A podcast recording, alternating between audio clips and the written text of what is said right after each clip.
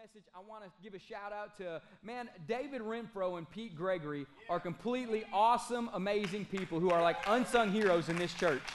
And I want to recognize them because every day, through, or one of the days throughout the week, one of them is up here doing some kind of general maintenance at the church. And y'all will never see the work that they put in, the things that they do. Ladies, when you come to us and say, hey, we got a rocking toilet on one of the stalls in one of the bathrooms, that's the most common request that we get. They come up here and they fix mirrors, they tighten down uh, stalls, they do all this thing and they get no recognition and don't want recognition, but I'm going to blow that one out of the water. So if y'all would give them a hand clap of praise if you when you see them. Tell them thank you for all that they do. And so, as we jump into the scripture this morning, John chapter 4, verse 5, we are in Final Jeopardy, which is the title of today's message. And the Bible says this So he came down to a town of Samaria called Sychar, near the field of Jacob that he had given to his son Joseph.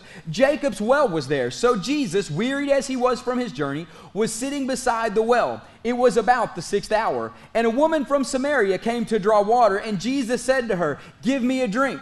For his disciples had gone away into the city to buy food. And the Samaritans, the Samaritan woman said to Jesus, How is it that you, a Jew, ask for me a drink, a woman of Samaria? For the Jews have no dealings with Samaritans. And Jesus answered her, If you knew the gift of God, and I want to stop right there. God's got a gift for you this morning. If you're in the house today, I believe God's got a gift for your life. He wants to bless you with something, He wants to impart something into your life, He wants to speak to the Spirit of God on the inside of you, He wants to touch you immediately, change you eternally. He wants to give you a gift of some kind this morning. And it says, If you knew the gift of God and who it is that is saying to you, Give me a drink you would have asked him, and he would have given you living water. And the woman said to him, Sir, you have nothing to draw water with, and the well is deep. Where do you get that living water from? Are you greater than our father Jacob? He gave us this well and drank from it himself, as did his sons and his livestock. And Jesus said to her, Everyone who drinks of this water will be thirsty again, but whoever drinks of the water that I will give him will never be thirsty again. The water that I will give him will become in him a spring of water welling up to eternal life. And the woman said to him, Sir, give me this water so that I will not be thirsty and have to come here and draw water. Repeat after me. Say, Heavenly Father, I'm, ready. Speak to me, and change my life. In. Jesus' name. Amen. And so I want to do a quick recap of last week where we were because Jesus is talking about this gift that he wants to give you and he wants it to become a spring of water welling up in you to eternal life. But later on in John, he jumps into John chapter 7 and he's talking to the Jews at a feast and he says this If anyone thirsts, let him come to me. So he's saying the same thing throughout the Gospel of John here. If anyone thirsts, let him come to me and give me a drink. Whoever believes in me, as the scripture has said, out of his heart will flow rivers of living water. And so that's the heart's desire of this church is to have rivers of living water flow out of your life that'll transform the world around you. And so I want to encourage you this morning that the water of the past will not uh, quench the thirst of the future. The water of your past will not quench the thirst of your future. And what do I mean by that? The water that got you to where you're at in your spiritual walk will not quench the thirst of where God's trying to bring you in your spiritual walk. The water that you came from and dipped in at the well was great, but I'm telling you, there comes a time when you got to get past drinking from the well and go to the fullness of the river that He's calling you into. And the water of your past will not satisfy or quench the thirst that He has for you in the future. And if some of you are feeling spiritually unsatisfied this morning, this may be the reason. God may be intentionally causing thirst to come into your life to get you out of your current situation on the way to your final destination. Amen. He's going to get you out of your current place, out of your current situation, out of your current trial, circumstance, whatever it may be, because you've been drinking from the water of the well. But can I tell you, as you started out at the well, His fullness is at the river. Yeah, yeah. And He's trying to get you to get out of your current place and begin to turn and look to what it's going to take to get you to where God has called you to be. And so, now, real quick, I want to recap what I did some last week. And so, I need seven volunteers. Jason, can you come back up here? Jeremy, can you come up here and help me this morning? Aaron, can you come help me? Gavin, can you come help me this morning? Charles, can you come help me this morning? Jeremy, can you come help me this morning? I think that's close enough to seven if it's not seven. Do I need one more? Are we there? Hunter, jump on up here and help me this morning. And so, Jeremy, I want you to stand where you did right there at the well. And I want you to stand right here and stretch your arms out wide. And then y'all just join hands all across the stage, stretch your arms out wide. And I talked about last week, we got to love the place where the Father is leading us, and there is grace for your place. There is grace for whatever particular place you are in in your spiritual walk. I remember the time, Charles, when I got born again. I remember the time when Jesus touched me immediately and changed me eternally. I remember that moment in my life. I was completely powerless. There was nothing I could do to change my circumstances, there was nothing I could do to change my situation. I remember my great place of need, my great place of depravity, and the only thing I had left was to call out on an almighty God who gave his son, the Lord Jesus Christ, for me. And in that moment, I remember my place of need back here, and this was my place of grace. I was the woman at the well, and she was in a bad situation. She had five husbands, and the one she was dealing with was not her own. She needed a place of grace. Amen.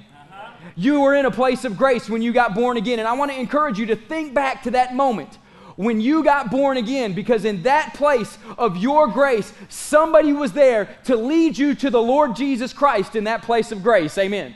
I never forget on June 22nd, 1988, I received the Lord Jesus Christ as my Lord and Savior. And every year on June 22nd, I shoot a private message to the man who led me to the Lord Jesus Christ. He pastors a church down in South Texas. His name is Mike Mayhew. And I say, Thank you. My life has ever changed because of the work you did. And when I was in the place needing some grace, God had a man right there beside me to lead me in that moment and in my place of grace. But you know, when I started out in this place of grace, hungering, thirsting after the things of God, it wasn't good enough to stay in this place of grace. And I began to grow in my Christian faith and grow in my Christian walk. And you should too. And I went from place of grace to a new place of grace to a new place of grace right. to now I'm in this place of grace. But the problem many of us run into is this when we seem to be moving along in our Christian walk and we get this to this place of grace, something begins to occur. And in that occurrence, we turn from it being a place of grace and it turns into this. The spiritually arrogant look back and think those are spiritually ignorant. And in that moment, there is no place for that grace that they need. And we look back and we say, Well, I just wish they would grow up in the Lord. well, it, they may not have financial issues if they would get with Jesus and just quit smoking and start tithing. Come on, you, you've been there. I, am speaking real this morning. Yes. And we have a place of spiritual arrogance in our life, and we have no place, no grace for their place. But when you were in their place, uh-huh. aren't you glad somebody was there in that place of grace to get you to your new place of grace? So, as we grow in our place of grace, as we move forward in our place of grace, we can't forget to look back to somebody who may be in that place and reach our arms back and stretch out to them and grab hold of them in their place of grace. Because guess what? Somebody's already farther than you, and they're tapping into the fullness of the river down here, and they're not looking at you in arrogance, but they're saying, Come on, Jason, it's time that you take the next step into the new place of grace, into where God's called you to be. I don't want you to stay stuck here where you're at and become spiritually arrogant where you look at the people and you think they're spiritually ignorant, but begin to look forward as you're reaching backwards. Grab somebody in that place of grace because God's fixing to take you to your place of grace. Yeah, yeah. And so, in the church, in the house of God, as we move forward as a church, as we press into the fullness of all that God has for us, we've got to remember that we're in a place of grace. But I can tell you, if you're still living on this earth, you haven't stepped into the fullness. And so there's always something more you can do to, to grow in Christ. There's always a, a, greater depth of revelation that the Father can give you. And the minute you think you've exhausted an inexhaustible God, you've messed up and stepped into a place of arrogance. And that makes you the place of the ignorant. Y'all give them a hand clap this morning as they're being seated.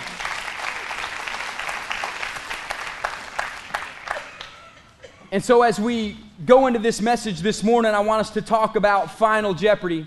And Final Jeopardy is where they stand alone, and it's what they do at the end of the time where the show is done. And at the end of the time when the show is done, they go out and they throw out a category.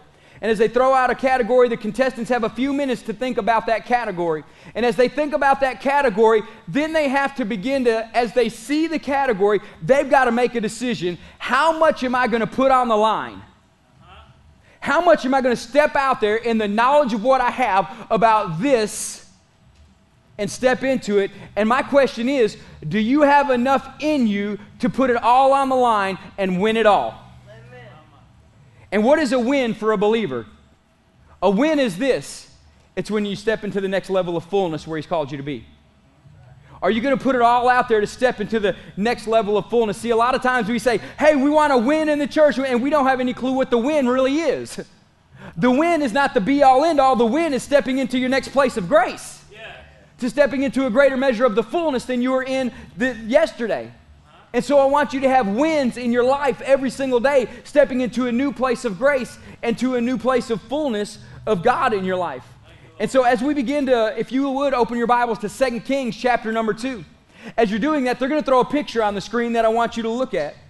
As they're putting that picture on the screen, it's a illustration that I want us to walk through today. And on this picture, you have the kiddie pool on the bottom, and you got a scuba diving adventure on the top. You have a pool on the bottom that costs $10.99. You got the adventure of a lifetime up top that costs $10,000, $999. What's the only difference between the cost? It's where the decimal's placed. See, some of y'all are putting a period where God puts a comma. Some of y'all are putting a period and saying, This is all the farther I can go, period, when God said, I just need to move the decimal place and make that a comma. See, because you hadn't stepped into the fullness of all you're called to be. See, when you look at that picture, the difference in the price is separated by the decimals, not the comma. Because the decimal is the what denotes the dollar figure from the cents of it all. And so I want to challenge you this morning as you look at that picture just for a second.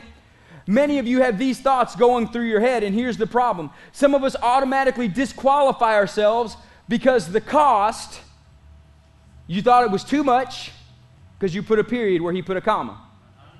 And you won't even sign up for a seven day scuba adventure because you think there's no way you can come up with that amount because it costs too much. The other problem is some of you look at that and say, Pastor, I don't have a clue how to scuba dive, so that automatically eliminates me.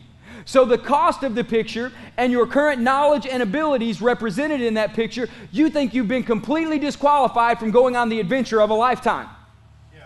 But here's the difference in the spiritual realm and in the things of God, you have disqualified yourself from going to the fullness in the same way. It may cost me too much, and I don't have the knowledge and the abilities to do all those things. Well, we're going to get to the fullness today. I'm going to show you how to get to the fullness today as we read this story out of 2 Kings chapter 2. Let's kick it off in verse 1. And it says, Now when the Lord was about to take Elijah up to heaven by a whirlwind, and Elijah and Elisha were on their way from Gilgal. And Elijah said to Elijah, Please stay here. Excuse me, when Elijah said to Elijah, uh, when Elijah said to Elisha, Please stay here, for the Lord has sent me as far as Bethel. But Elisha said, As the Lord lives and as you yourself live, I will not leave you. Everybody say, I will not leave you. So they went down to Bethel, and the sons of the prophets were there in Bethel, and they came out to Elisha and said to him, Do you know that today that the Lord will take your master from over you? And he said, Yes, I know. Keep it quiet. It's kind of like, you know, whenever you've been going through a bad time, and then somebody who is in a good spiritual place, they truly are, like the prophets, they're prophets because they're a reason, you know? But they step in and they tell you something that you already know, right? And so this is what Elisha was saying. Hey, listen, I know, shut up. right? Because he knew it. And he, the, the Bible puts it in more polite terms, okay? I'm talking real here. And so in that, he said, I know, yes, keep quiet. And Elijah said to him, Elisha, please stay here, for the Lord has sent me to Jericho. Everybody say Jericho. Jericho. But he said, As the Lord lives and as you yourself live, I will not leave you. So they came to Jericho, and the sons of the prophets who were at Jericho drew near to Elisha and said to him, Do you know that the, today the Lord will take away your master from over you? And he answered, Yes, I know. Shut up.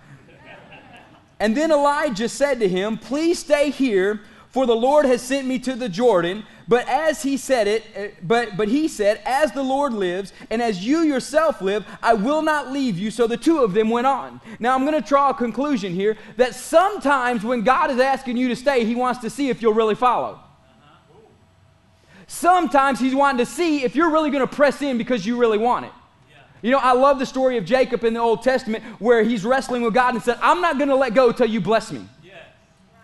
You know, I'm not letting go. I love the story of you, Ruth and Naomi. Naomi says, Go on home, go back to your people. She said, I ain't leaving you. We came into covenant because I married your son. Your people are my people, and my people are your people. I'm not leaving you.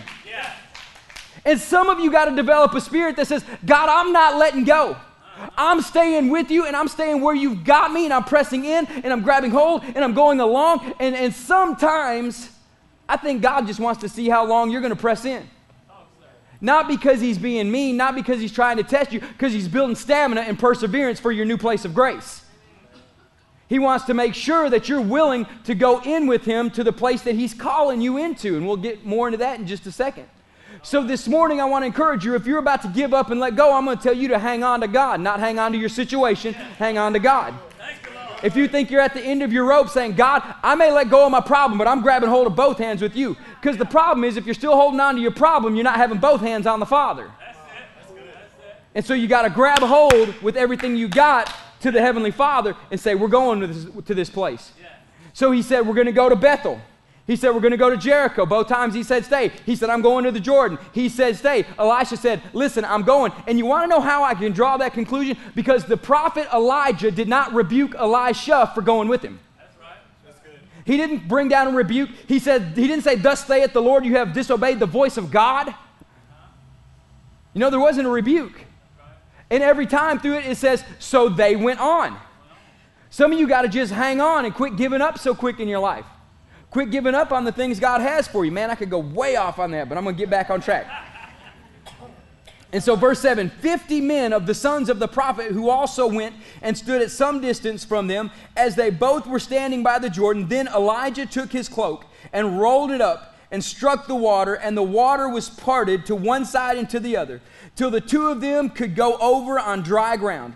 And when he had crossed, Elijah said to Elisha, Ask. Now, here we go. You want to know how I know he wasn't mad? He said, Ask me something. Uh-huh. What you want God to answer for you. See, when you press in, you can start getting answers, but if you give up, you'll never have the opportunity to even ask.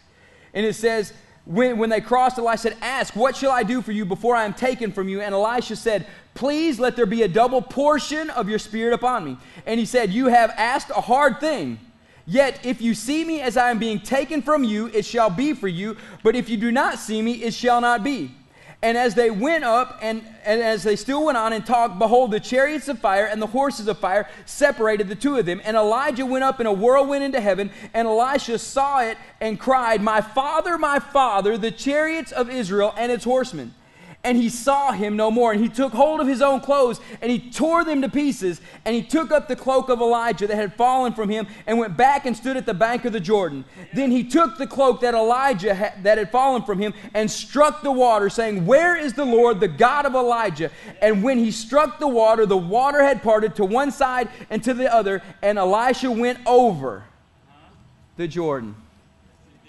Now, I don't want us to get sidetracked as I, as I preach this message because a lot of people preach this message and say, Oh, I want a double portion. Why you want a double portion of the Old Testament when God says, I've opened up the heavens of the New Testament? Amen. So we're not asking for a double portion.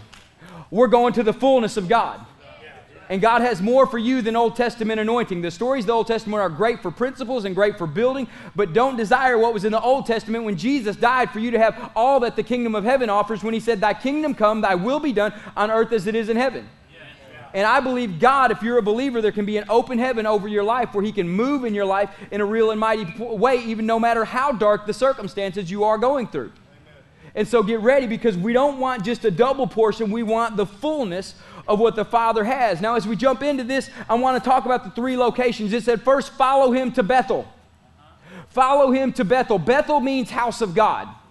And some of you, you're doing great. You're coming to the house of God. And I want to encourage you to keep coming to the house of God. But here's the thing as you come to the house of God, coming to the house of God may be a starting point and a direction point, not the be all end all to the answer to your problem.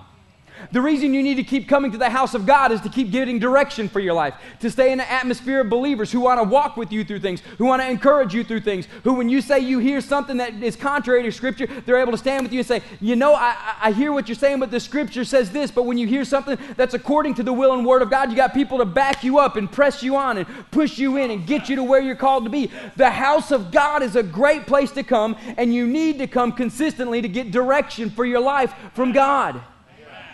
This is why it says, Do not forsake the fellowship of believers. It says, Those who are planted in the house of the Lord will flourish in the courts of their God. This is where the Bible talks in the New Testament. Zion is the representation of the local church. Okay, so, so it's where God would speak to his people in a corporate setting as he speaks to you individually in a corporate setting of your life. And so I want to encourage you. But what if the direction you get in the house of God isn't what you wanted for the moment that you're in? Now, I want him to put that picture back up on the screen of the scuba diver in the pool. And we said the two things that deter us from going into the fullness is cost and knowledge and understanding. See, what happens when you come to the house of God and you don't get the miracle you were looking for, but you get a message of direction? See, a lot of us would rather buy a latte than buy a book. You're struggling in some area of your life, but you'll go to Starbucks and buy a latte and talk about your problem, and you won't go buy a book to give you an answer. See, see, we don't like the direction. God says, get into the quiet place. Come into the secret place of the Most High. I'll show you something. I'll give you wisdom and knowledge and understanding that you don't have. If you'll get into my book, if you'll get into this, if you'll start studying and reading, it'll give you a great foundation for where I'm trying to take you. What happens when He gives you direction and you didn't want direction, you wanted a miracle? See, the church is so big on wanting a miracle, miracle to get them out of their moment, but sometimes he wants you to get you, give you direction to get you into a movement. And I don't want just a miracle for my moment. I want a direction that'll put me into a movement or a flow of God that'll keep me growing and building in the knowledge of God. And so, as you read this, I want you to buy a book, buy the Bible, not buy a latte. Find a place to get into the presence of God because the foundations you get in this book are empowered by the Holy Spirit. And the Bible says this this word is living and active, sharper than any double edged sword. And so, as you read this, He'll speak to you for today's revelation, even though this was wrote several thousand years ago, over thousands of years. But because we've neglected the book and we want to stand for a miracle, some of us aren't getting either one and we think God's abandoned us. My challenge to you is go to the book. Buy a book, not a latte.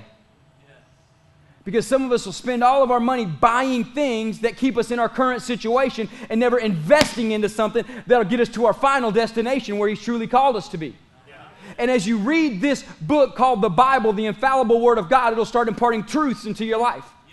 And as it imparts truth into your life, the Holy Spirit, because it says worship the Lord in spirit and in truth, get in His presence in spirit and in truth, the Holy Spirit will take these words and begin to formulate them in your life and start building strength in your life to get your momentary mess turning around to get you in the direction to where He's called you to be. And see, some of us, because we look at this picture and because lack of a knowledge and lack of understanding, we never get in the water. Never forget when I started taking scuba diving classes. How many y'all scuba diving here? If you ever, good, I got some people in the house. Come on. Thank you, Lord. Well, the first day I walked into class and going to scuba diving class, man, I had my pack on me. Man, we had our fins in there, we had our snorkel in there, we had our mask in there. And you walk in and you see all the, the air tanks set up down the side, and they had the vests on them with the BCDs on them. They had it all good to go. And the teacher, we walk in, we're all excited. The teacher said, Good, sit down at a desk and open the book.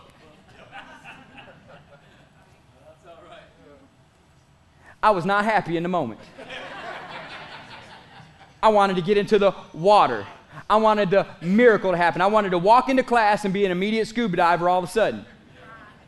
But the scuba diver instructor had a, had a great purpose. He said, I need you to find out and get fundamentally down what is in the book because if I just throw you in the deep water now, the deep water is so deep, the deep water can kill you. Have you ever thought God may be holding some of the deep things of Himself back because you haven't had a foundation to walk it out and it can actually kill you? Have you ever read in the Old Testament when they went into the holy, most holy place and they, they were unauthorized and they didn't make it out so well? When they were carrying the ark to the city of Jerusalem and, and the guy reached out and touched it when God said nobody touches it and, and okay, some of y'all think, well, that's all Old Testament. Let's talk about Ananias and Sapphira in the New Testament. I'm just saying, God will, in His great grace, in your place of grace, hold them some things back so you can get foundationally and fundamentally prepared to bring you into the deeper things so you can minister in it and not just sit in it. And he wants to get you to the deep places of him. But first, he says, You got to get an understanding of what's in my book. And so we opened the book, and about the third week, we finally got in the water. And you know what? A pool four feet deep, so we didn't drown. He said, I just want you to just get in the pool and you'll walk and it'll only come up to my chest, other people's waist. Amen. Come on. And he said, I want you to go face down I just want you to figure out how to float. And he began to walk us into deeper water.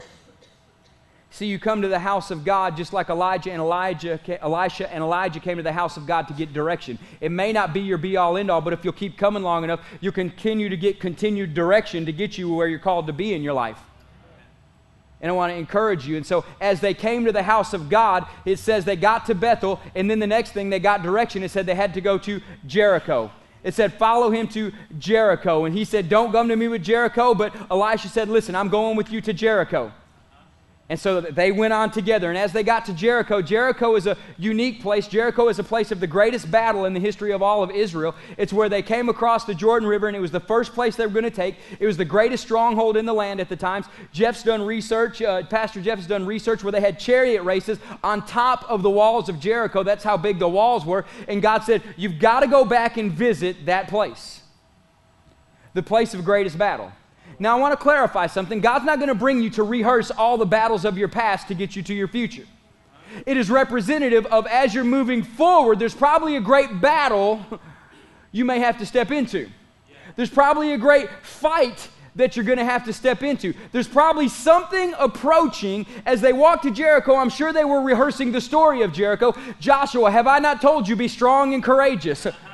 And Elisha's looking at him, Why are you telling me this? Because I need you to be strong and courageous. There's something about to happen because you heard the other prophets say, I'm about to be taken from you. So I'm telling you, I'm rehearsing this story of our past victories to show you what you're fixing to walk through. Come on. Some of you need to start rehearsing your past victories to give you strength to go into your current situation. Man, I got I need three hours to do this. Come on. I'm going Holy Spirit, work this thing. Come on. And so, as they were going along, they went to the place of greatest battle. But the actual meaning for Jericho, like Bethel is house of God, Jericho, the closest reference they can get to is its moon. They're not really sure, but out of all the study and research that, that Strong's Concordance has done, and they're way more knowledgeable than I am, but pulling up, and its reference was its moon. And I began to pray about this and I said, God, how do these two go together? How do these things fit together? What's taking place right here that I need to see that you can show your people? And God began to show me this. Joel, as you're going to the place of greatest battle, it's going to seem like it's always darkest before the dawn. Sorrow may last for the night, but joy comes in the morning. Come on, you know these things. And so when you're in the midst of it, in the darkest place, and they visited a place of Jericho, the place of greatest battle, and the reference is it's moon. When even you're in the darkest place of the darkest hour, when our reference is everything look like it's night, the moon only shines because it's reflecting from the sun. Amen.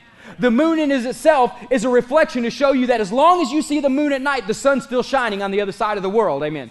So God is saying in this moment, as long as you can still see signs of me working, don't give up because I'm not finished with you yet. And some of you got to pick your head up from your battle and look to the heavens and say, God, show me what you're doing. Amen. And look at what he's already shown. Listen, I'm telling you, don't jump into astronomy or any of that stuff, okay? I'm not telling you any of that. Astronomy, astrology, John, help me out astrology. That's where I, I, knew I'd mess it up. Astronomy is the study of the stars. Astrology is the belief in the stars that they dictate your life. You can look up and see the signs in the heavens and say, if that's still there and existing, God's still on his throne and still moving. But don't study the stars and try to get direction from the stars because everything else seems lost. Amen? So I want to encourage you as long as the moon is still there at night in your place of Jericho, there's a sun still shining on the other side of the earth. And all you got to do is just wait just a little bit, and the earth is going to spin on its axis, and you're going to come around, and eventually you'll be standing underneath the sun again, and you're on your way out of your current situation, on your way to your final destination. But a lot of us want to camp out because it's night and it ain't working good for us. We love the stories of Meshach, Shadrach, and Abednego, right? Uh, follow me real quick. We love the stories of Meshach, Shadrach, and Abednego, right? I mean, we love it. When did Jesus show up, or the fourth man in the fire show up? It wasn't before they got thrown in. It wasn't when they were getting bound up. It wasn't when they were firing it up seven times hotter. It wasn't when they got to the edge. It's when they were in the middle of the fire that they finally saw a fourth one in the fire, the appearance of the Son of God Himself. See, some of y'all ain't even to the fire yet, and you're crying out, Oh God, why haven't you rescued me? but you also been praying, God, show me something I've never seen. Well, you're going to have to go to a place you ain't ever gone. And in that moment, you got to be okay when the sky looks black and it's as dark as night, and you're in the middle of a place of greatest battle called Jericho, and you feel all alone, all by yourself, and you think that nothing good is going to come out of this, and I don't even know what you're doing, God. But in the midst of that. I'm telling you, Jesus is going to show up. All right. He's going to be there. Uh-huh. Listen, I got the greatest wife in the world. But there are times that I'm going through trials and I feel all alone, even though she's right there next to me, supporting me the whole way, patting me on my back, saying, You're doing good, keep pressing on. But there's nothing she can do for me in the moment. It's a place of aloneness with God.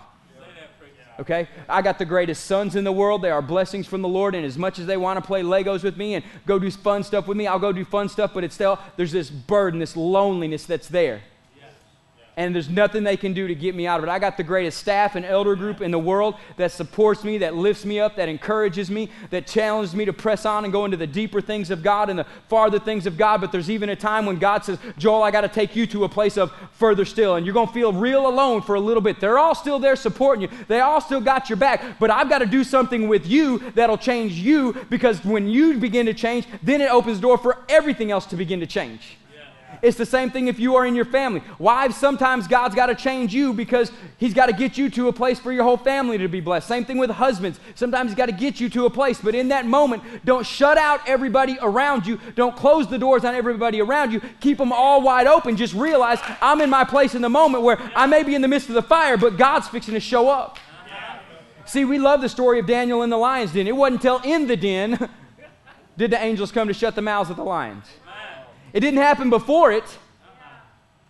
It wasn't until Paul and Silas were in prison and in the midst of their darkest night singing praise to him. See, some of you want your and suddenlies to happen and you ain't even got the, the, the, the motion started. You know, a, a, lot of people look at TWBC and say, wow, look at what God has done in your church overnight. Your overnight took me 18 years. Come on now. I'm just saying. But in the midst of that 18 years, God's been moving, He's been blessing, and I've gone through several of these Jericho places in my life. And in that, yeah, lions' dens, come on. But in that, I've learned to recognize He hasn't forgotten me, He hasn't left me alone. It may be dark in the moment, the battle, may be great in the moment. But in the midst of it, he shows up. I'll never forget a few months ago when I uh, me and my wife were on our anniversary vacation, 15 years married. Praise God. Thank you, Jesus. Loving it. And we were scuba diving, and there was this team of six of us that were all going in. And as we went in the, the water, we were all swimming around as a group of six and stuff like that. And then I noticed this one guy veering off, big Russian dude. He was awesome. I loved him. And he veered off by himself. And a rule in scuba diving is you never let somebody go off by themselves. So I took off and just started following him. And the other four went on, and we got separated. My wife didn't know the story till first service this morning, so. and we got separated. So it was just us two. And all of a sudden, as he's looking around, you can just see the panic take over him underwater. And he looks up and he didn't see the group and he didn't see the team leader. And he's, start, and he's kind of standing on the ground, so all the dust is being stirred up under his feet. And this cloud is happening around. And finally, he turns all the way around and he sees me. He wasn't my dive buddy but I wasn't going to leave him alone. Jesus is the ultimate dive buddy. You may be swimming off by yourself somewhere and not even realize you're veering off from the crew, but in the midst, when you stop in the panic, you're going to look around and Jesus will be right there in a moment. He's going to tell you everything you need to know. And I'm telling you, I don't know what some of y'all are going through, and y'all are big on my heart this morning. Uh, this couple right here in the front, y'all are huge on my heart. I don't know what you're going through. I don't know what struggles you're in. But when you're going to have a moment in the next week when you're going to look up and realize it's all going to be okay. And I don't know what that means for you guys, but I know He's going to do something in your life. So, so I'm telling you, the sorrow may last for the night, but the joy's here. It's coming. And in the midst of it, and, and you're, you're, you're there and you're looking up and you're saying, God, He's going to show Himself to you. Okay? So I'm going to challenge you don't give up on it. Don't, whatever it is, don't give up on it. And so then, after he go to the place of greatest battle, and as you look at that picture, throw that scuba diving picture back up there one more time. You see the picture and you see the cost. Some of you, want a, some of you are wanting a marriage miracle rather than marriage ministry in your life. When God says, sometimes I got to take you to the place of greatest battle so you recognize what you actually got, so I can have a foundation to actually build on. Because in building the foundation of a marriage ministry, you're going to affect other people in their marriages in a positive way. Where if He gave you the miracle in the moment, if He gave you the miracle right now, you would look around and in two days later, you'd be in your same financial problem. You'd be seeing the same argument problems happen up. You'd be seeing the same issues happen up because you didn't learn anything. You didn't go through anything. Remember, the first one was our knowledge and ability. He wants you to learn something, but sometimes there's a cost to your learning to get it there. And then he goes on and says, Follow me to the Jordan. Now, this is where it gets good. This is where it gets fun. Oh, man, I'm already so late. Lord help us. And I'm going to tell you this as you're following him to the river, to the fullness. If you're not willing to go with him to the place of greatest battle, you'll never be able to stand with him in the fullness of his presence. Some of y'all need to let the depth of that sink in. If you're not willing to walk with him through the place of greatest battle, you'll never be able to stand with him in the fullness of his presence. Because his presence is so much greater than any battle you're going to face. His presence is so much more powerful. So some of you may need to be thinking, as I'm walking through, maybe he's building my strength and stamina to stand in a greater measure of his presence. Stand in a greater measure of his power stand in a greater place of the fullness so I can look back at somebody else's place and realize they got, I got grace that now that I've experienced this, I can get them from there to their next place of grace, to their next place of power. And so, as we're reading this, the Bible says Elisha was there in that moment, the place of greatest battle. His play, grace of play, place of greatest battle had just arrived. It says, My father, my father, the chariots and the horsemen came. And the Bible says it came in a whirlwind, and chariots brought him up to heaven. You know, he didn't stand there and celebrate. What did he do? I believe it looked like this. He fell to his knees and began to cry out so much, he tore his clothes. Yeah. It says. He tore his garments off of him. And when he tore his garments off of him, so that was his lowest, deepest, darkest place. His mentor had gone, everything was gone. The prophet stayed on the other side of the river. They didn't, he was all alone. But in the moment after he tore his garments, he looked over and saw the answer to his prayer. Yeah he saw the cloak that had fallen. See, he didn't know his answer was there. Because remember, Elijah said, If you see me taken up to heaven.